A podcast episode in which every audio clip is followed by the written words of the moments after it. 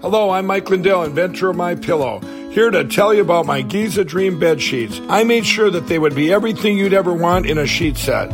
I started with the world's finest cotton called Giza. It's only grown in a region where the Sahara Desert, the Nile River, and the Mediterranean Sea all meet. The long staple cotton makes my Giza Dream sheets ultra soft and durable.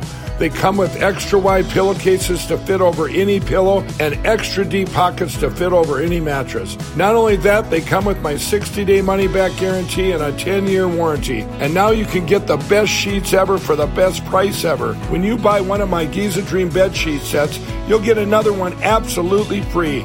I personally guarantee that they'll be the most comfortable sheets you'll ever own. Go to mypillow.com and click on the radio listener specials for the buy one, get one free offer on Giza sheets. All you got to do, Renegade Nation, is enter the promo code RENEGADE or call 1 800 889 6817 for these great specials. That's 1 800 889 6817. Use the promo code RENEGADE.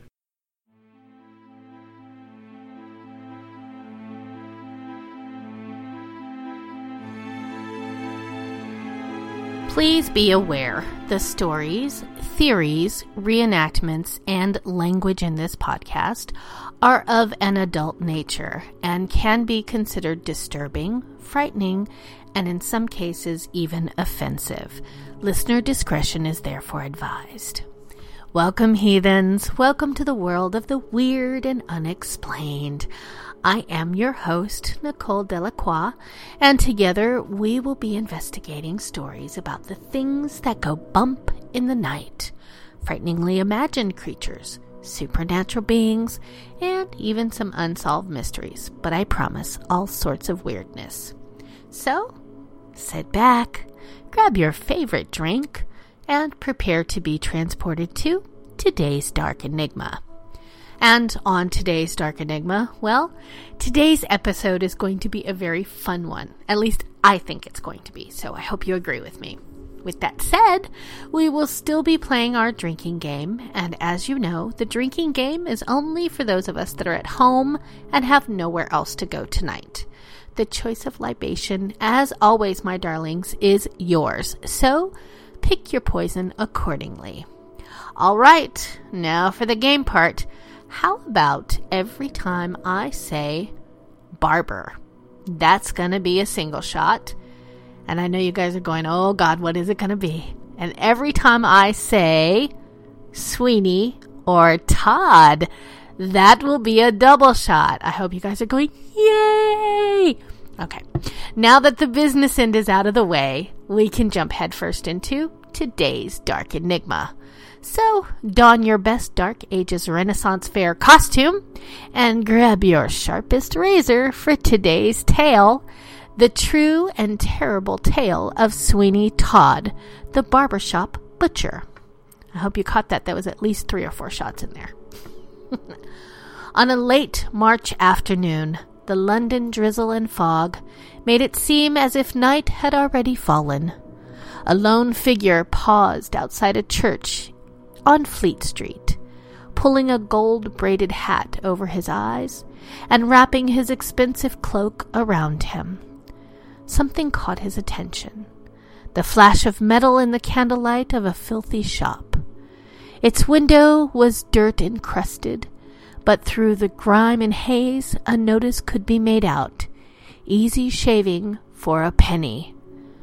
The stranger ran his hand over his stubbly chin it was 1785, and he had arrived in London early to do business and was to stay overnight. Perhaps he should smarten himself up.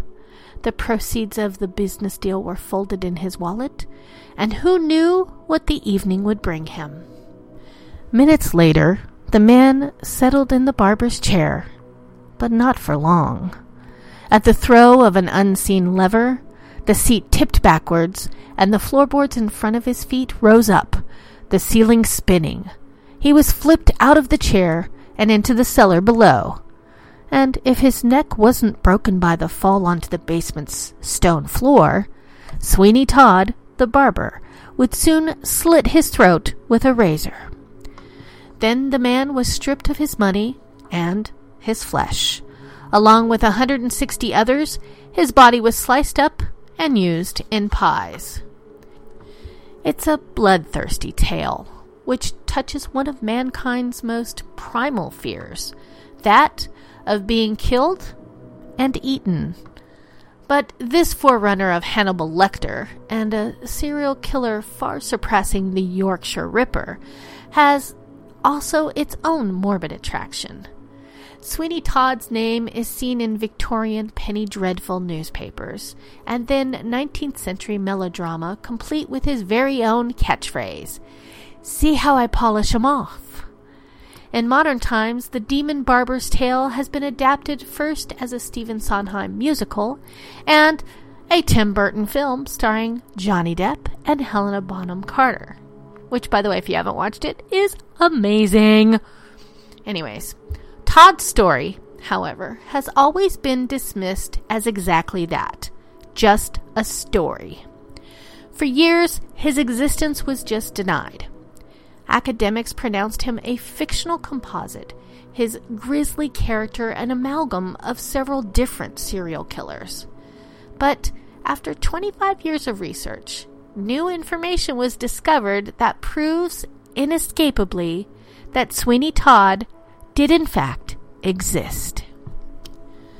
Poring over archives in London and Washington, looking at 18th century maps and scrutinizing contemporary publications.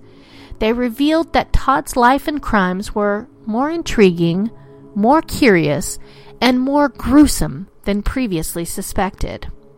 Moreover, his background conforms to the psychological profiles of serial killers built up by modern pre- police criminologists. The demon barber's crimes, it turns out, are no urban myth. Sweeney Todd was born on October the 26th, 1756, in Brick Lane. The house in which the child first breathed the fetid air of the East London slums isn't really known, but it was probably somewhere near Spitalfields. His troubled, violent early life mirrors that of more recent killers. Todd's mother, not even 20, scratched out a living winding silk. Her husband, a struggling silk weaver, was a drunk who beat not only his son, but his wife as well. Todd said later, and I quote, My mother used to make quite a pet of me. I was fondled and kissed and called a pretty boy. I used to wish I was strong enough to throttle her. What the devil did she bring me into this world for, unless she had plenty of money to give me so that I might enjoy myself in it? This undercurrent of malevolence was compounded by the young Todd's bizarre interest in the instruments of torture displayed at the nearby Tower of London. To escape his parents' brawlings, he lingered in the Tower's museum, where thumbscrews, racks, and other macabre tools were displayed to discourage citizens from dissent. Todd hated his home life and his gin addled parents. He's unlikely to have shed a tear when, in the freezing winter of 1768, they disappeared, probably dying on the streets while seeking booze. Equally mysterious is how the boy survived that winter, turning up the next year as an apprentice cutler.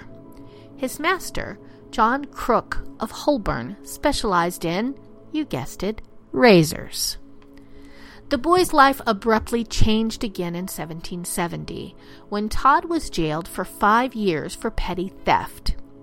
His crime is not recorded, but he entered Newgate Prison at age 14, feeling even more bitter about his life. In prison, fate overtook the semi literate boy. The prison's barber, a grizzled old man called Plummer, employed him as an assistant, where he soaped condemned men's chins for shaving before they walked to the gallows. Despite his association with Plummer, Todd did not escape the vindictiveness of fellow prisoners. On one occasion, he was left for dead after a beating for pilfering from a murderer. The Sweeney Todd who walked out of Newgate in autumn 1775 was a strapping 19 year old boy with a grudge. The years had made him morose and resentful, and he would soon repay London for the violence it had visited upon him many times over. With his new skills, Todd made a good living as a street corner barber. Within five years of leaving prison, he had earned enough to open his own shop near Hyde Park Corner. There, the barber was helped by a young woman who he referred to as his wife, despite his never marrying, and who bore the brunt of Todd's growing rages. Already, the signs were there in the barber's behavior.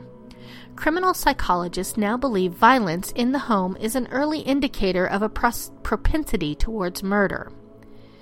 They rehearse brutality behind closed doors before embarking on murderous careers.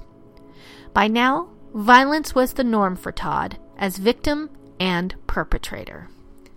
The event that pushed him over the edge occurred in December 1784. A yearly news chronicle of the time tells the story and I quote A young gentleman, by chance coming into the barber's shop to be shaved and dressed, and being in liquor, mentioned having seen a fine girl in Hamilton Street, from who he had had certain favors the night before. The barber, concluding this to be his wife, and in the height of his frenzy, cut the young gentleman's throat from ear to ear and absconded. Was the murderer Todd? Well, we can't be certain. But he said after his arrest, many years later, and I quote, My firstin was a young gent at Hyde Park Corner. Slit him from ear to ear, I did. End quote. Sounds like it might have been. There is, however, no disputing where he next came to light Fleet Street. There he would combine the ingenuity of a cutler with the skill of a barber to embark on an era of bloodshed unique in British criminal history. London at the time was a perfect setting for Todd's misdeeds. Policing was in its infancy, and human life was cheap, with the stench of poverty, illness, and debauchery enveloping the crowded city. Fleet Street itself was little more than a huddle of taverns, mean dwellings, exhibitions, and freak shows. The exact location of Todd's shop is disputed. It is believed to have been at number 186 Fleet Street beside St. Dunstan's Church. Its position is in direct line to Bell Yard on the other side of the church where the pie shop was placed, the two points linked by many passageways. When completing a new edition of his book on Todd, the London filmmaker Tom Litter added an intriguing piece to the puzzle. He had located old plans of the tunnels, which satisfied him that this labyrinth made communication between Fleet Street and Bell Yard feasible. He invited to visit the underground chambers, and it was not difficult to see how they may have served Todd's evil purposes. Todd paid £125 for the lease on the dilapidated shop and advertised his dual role as barber and surgeon with a white pole striped in red. The words Sweeney Todd, barber, were painted in fat yellow letters over the door. The 18th century barber was both hairdresser and doctor. People went to him for minor bodily complaints, and some barbers were even surgeons and performed small operations. Now, before you freak out, this was kind of the norm at this time. Barbers did a lot more than just cut your hair. Most of them performed small surgeries, they even did dentistry in some of them. So that's where the red and white barber pole comes from. And I'm going to tell you about that now. The white on the pole represents a bandage with which the patient was bound after an operation. Sweeney Todd's window displayed jars filled with co- co- coagulated blood and rotten teeth. These were meant to advertise his skill at pulling teeth and bleeding clients. The barber himself was, if anything, even less attractive than his rundown shop. Accounts describe him as sullen, with heavy eyebrows, a hard mouth, and pugnacious features. The Gentleman's Magazine said in 1853, and I quote, There was also something very sinister about him with his pale face and reddish hair. At times he was like some hobgoblin, his strange dark eyes agleam with greed and cunning. The second killing ascribed to Sweeney Todd was committed in Fleet Street. An article in the Daily Courant of April 14, 1785, reported the murder of a young gentleman who had fallen into conversation with a man dressed as a barber. It said, and I quote, The two men came to an argument, and of a sudden the barber took from his clothing a razor and slit the throat of the young man, thereafter disappearing and was seen no more. Todd also killed an apprentice around this time after he called at the barber shop carrying money for his master. Three more deaths in this period have been attributed to Todd those of a pawnbroker, a share dealer, and a petty crook. They were the last to die beyond the confines of Todd's shop. By now, he had the means to kill and rob with greater certainty on his own premises his revolving chair the device with a seat on either side of a movable square of floorboards was possibly inspired by a waxworks exhibition in Fleet Street, where revolving machinery made wax figures kick out and frighten visitors. There is only one authentic account of a victim being murdered in the chair, recorded in an incomplete handwritten document. The report was made by a man whose father had been killed by Sweeney Todd somewhere in the neighborhood of 1798. Thomas Shadwell, a watchman at St. Bartholomew's Hospital, was also robbed of a gold pocket watch, later recovered from 186 Fleet Street. By now, Todd was dissatisfied with the money and the valuables he had amassed from his victims. The barber sought a better way to dispose of the bodies. He found his solution in a young widow by the name of Miss Lovett. Her first name has been given as Marjorie or Sarah, and she appeared to have a penchant for strong, violent men. It's surprising to some that Todd should have had lovers. The cliche of the serial killer is that of the lonely Norman Bates type. But multiple murderers often have wives or even girlfriends, such as Ian Huntley with Maxine Carr, Ian Brady with Myra Hindley, and Peter Sutcliffe was married. Whatever the dynamics of their relationship, Todd sensed a kindred spirit in Lovett. The attraction between the big, ugly man and the buxom widow was also, without doubt, strongly sexual. After their moments of intimacy, which legend tells us followed a successful murder and the preparation of the flesh for the pies, Lovett may well have found her lover's coarseness irritating, but the gruesome relationship prospered serial killers usually repeat their methods. Todd did exactly that after his initial murders. He would cut off the arms and legs and then slice the soft flesh from the torso. This was added to the meat stripped from the limbs plus the heart, liver, and kidneys and put in a box for carrying along tunnels to Lovett's bakery beneath her shop. I'm just going to say that if you're not already going, ew, I'm like trying to hold the vomit back because seriously, it's gross. Anyways, there it was made into the pies that were so very popular with her customers. The bones were left to rot in a disused family vault under the church. It was the smell of rotting flesh from St. Dunstan's that was the undoing of Todd. The Daily Courant reported, and I quote, the dreadful charnel house sort of smell would would make itself most painfully and disagreeably apparent. This and rumors about seafaring men disappearing from Todd's shop attracted the attention of Sir Richard Blunt, police magistrate of the Bow Street Runners Craven Street office. In 1801, Blunt ordered the runners to watch Todd's shop. Several times Blunt visited the barber's himself and was shaved, but always with a companion. Later, he searched the church tunnels, where his party soon stumbled upon the family vault and the recent remains of human bodies. Going further, following footsteps in the dirt, the runners found themselves at the back of Lovett's underground cookhouse. The evidence confirmed a nightmare Blunt had been reluctant to admit. Todd was not only a mass murderer, but he was turning his victims into filling for pies. Later, while the barber was out, police searched his shop. They found cupboards stuffed with clothes and drawers of valuables such as gold watches. When Lovett was arrested, she confessed.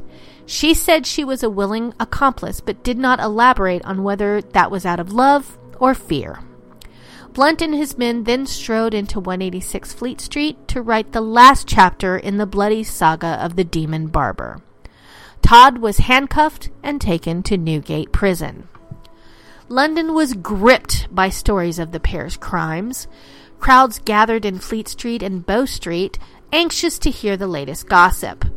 But as Blunt busied himself preparing the evidence for the trial, he received crashing news.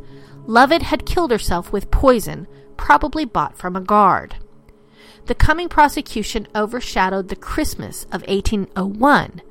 The Daily Courant predicted it would be one of the trials of the age, and so it was, as comprehensive reports in the Newgate calendar show. Subtitled The Malefactor's Bloody Register, the Newgate's calendar's weekly accounts of sensational trials pres- presaged modern crime reporting, treating highwaymen and other criminals as celebrities. Its reports prove beyond doubt that Todd existed. Todd was charged at the Old Bailey with a single murder, that of Francis Thornhill. The Attorney General for the prosecution described how Thornhill had been commissioned to take a string of pearls worth £16,000 to a young woman in London. On his way to deliver them, he went to Todd's shop to be shaved and was never seen again. Todd later pawned a string of pearls for a thousand pounds. Thornhill's case inspired The String of Pearls, a serial published in a weekly magazine in 1846, which weaved in other characters and events. It is also the basis of numerous books and plays, in turn leading to the 1979 Sondheim musical and Tim Burton's movie. Continuing his submission, the Attorney General told the court that clothing for 160 people were found in Todd's shop. There was stunned silence. Men and women looked at each other in disbelief. Had they heard that right? There was more. The prosecution was able to prove a leg bone found in the church vaults belonged to Thornhill. A surgeon, Sylvester Steers, who treated Thornhill for a fracture, recognized the bone as his patient's. The jury conferred for less than five minutes before delivering a guilty verdict pandemonium broke out, and the judge struggled to restore order. Then, says the Newgate calendar, I quote, all eyes were turned upon the most dastardly criminal of the age, Sweeney Todd, who stood in the dock glaring at the foreman of the jury. The sentencing of criminals in 1802 did not require the judge to withdraw first. He simply took up a black cap and placed it over his wig before delivering the death sentence. And I quote, You cannot expect that society can do otherwise than put out of life someone who, like yourself, has been a terror and a scourge. End quote. After his execution, the facts about Sweeney Todd were rapidly distorted. Most accounts say he was hanged at Tyburn, the infamous spot for dispatching highwaymen now occupied by Marble Arch. In fact, executions ceased at Tyburn in 1783. Instead, Sweeney Todd was taken from his cell in Newgate on the morning of January 25, 1802, and hanged on a portable scaffold in front of a crowd of thousands. He was 46. Even in death, there was a final sickening irony. Todd's body was taken down after hanging for an hour and carried to the Royal College of Surgeons in the Old Bailey for dissection. The demon barber was himself polished off, butchered for the benefit of the nascent medical profession. It seemed doubly appropriate that he should end his days as a pile of flesh, bones, and offal. And not to be too on point, but to quote Sweeney Todd himself, well, the Stephen Sondheim version anyway.